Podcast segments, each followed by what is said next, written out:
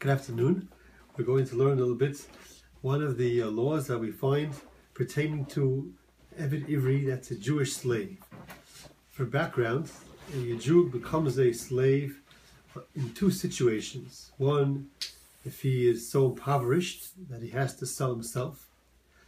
And the Gemara in Kedushin describes a series of events that take place till the person reaches the point of having to sell himself uh, and it's, it's primarily uh, described in a situation where he has violated the prohibition against selling the crops that grow on the seventh year on Shemitah. And as a result of that, he uh, has a downturn financially. He'll have to sell first his material items, movable items. And then, if he didn't take heart to this, uh, take this to heart, to repent, he will continue to fall financially, he'll have to sell his field. After that, the Gemara says he will wind up selling his house and wind up even continuously going further and further, even even borrowing money with interest, which is forbidden. And finally, the last stage of selling himself as an Eved Ivri because he has reached such a desperate financial state. Another example would be where he steals and he has no money to pay back. In that case, Beis Din is empowered to sell him to the party to whom he owes the money so that he can pay off his debt through the work that he's going to perform for the master. The Torah tells us that the master is not allowed to cause his Jewish servant to work in a harsh and a painful manner. And what is included in this prohibition against making him work in a harsh manner. There are two examples that are given. Rambam spells them out in the beginning of Hilchas Avodim. One is to give him work that does not have a clear amount, clear ending. You could say to him, work in the field till I get back. And it's not known to the Eved how long it's going to be. The Lechem explains, Eved might think it's going to be for an hour, it may wind up being two hours or more, and he will be very disappointed and very pained by that uh, increased amount of work, more than he was expecting, even though there's no necessary reason why he had assumed that in the first place. But still, the Torah is concerned for that.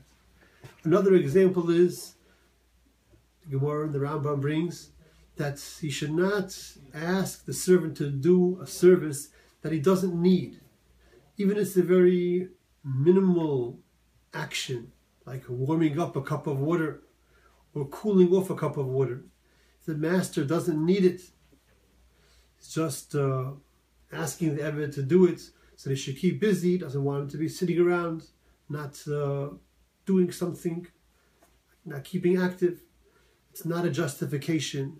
It's cool that he's acting in a harsh and degrading manner towards his Jewish servants, and this is forbidden by the Torah. But what is quite noteworthy is how we find that in regard to this law, the Torah says, Torah ends off the pasuk which describes this halacha with the words "V'yaresim Elohecha." You should fear your Hashem. And Rashi explains that the master might say, "Who knows whether or not I really need this? Nobody will know. The Eved himself doesn't know. How could he know if I really need this cup of hot water or if I need the warm cup cooled off? So to this the Torah says, you should know, you should remember that Hashem is aware of your thoughts. And this is really an opportunity to fulfill the mitzvah of true recognition of Hashem when it's a situation where no one else could know whether I'm doing the right thing or the wrong thing, and only it's between me and Hashem only. So in this context, we have to ask, and that means that, that the Eved himself doesn't even realize that the master is asking him to do something that the master doesn't directly need. So, what is the Torah concerned about? Why is this considered a situation of giving him harsh labor? Where's the harm? Where's the damage? And Chaim Shmulevitz explains, it's brought in the Sefer Sichos Musar, page Kuf Nun Zayin. that the real damage that's taking place is in the heart and mind of the master. If he asks the Eved to do something that he doesn't really need, just to busy work, then that can cause the master to, in some way, lose respect for the Eved, or to relate to him in a manner of some kind of inequality.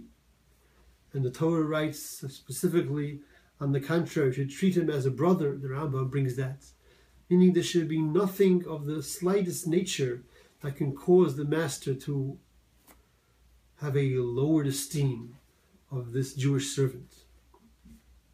So it's an insight to the degree that the Torah directs us to maintain the highest level of respect for our fellow Jew.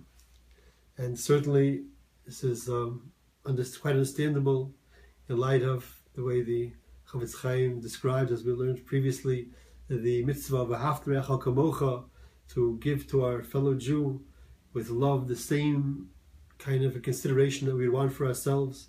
Certainly, every person wants that they should not in any way lose esteem in the eyes of their fellow man.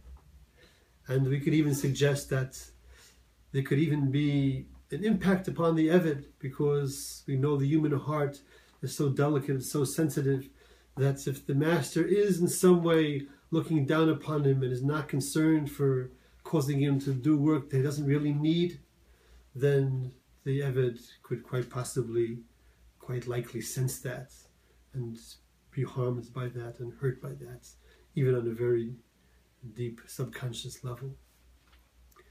And it would seem worthwhile to take note that all this is taking place in the context of what the Gemara describes, as we mentioned before, that this person who came to the point of having to sell himself as an Eved, it's because he transgressed the prohibition of the Torah of selling, doing business with the crops of the seventh year.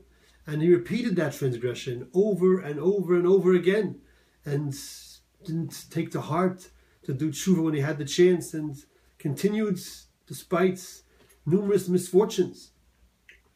And even about such a person, the Torah wants his esteem to be preserved in the fullest, most complete way.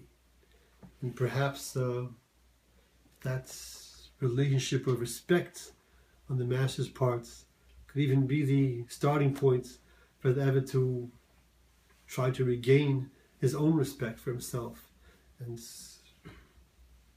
pick himself up out of the lowered states that he brought himself to and do a real full tshuva and regain all the good that the Torah wants him to receive.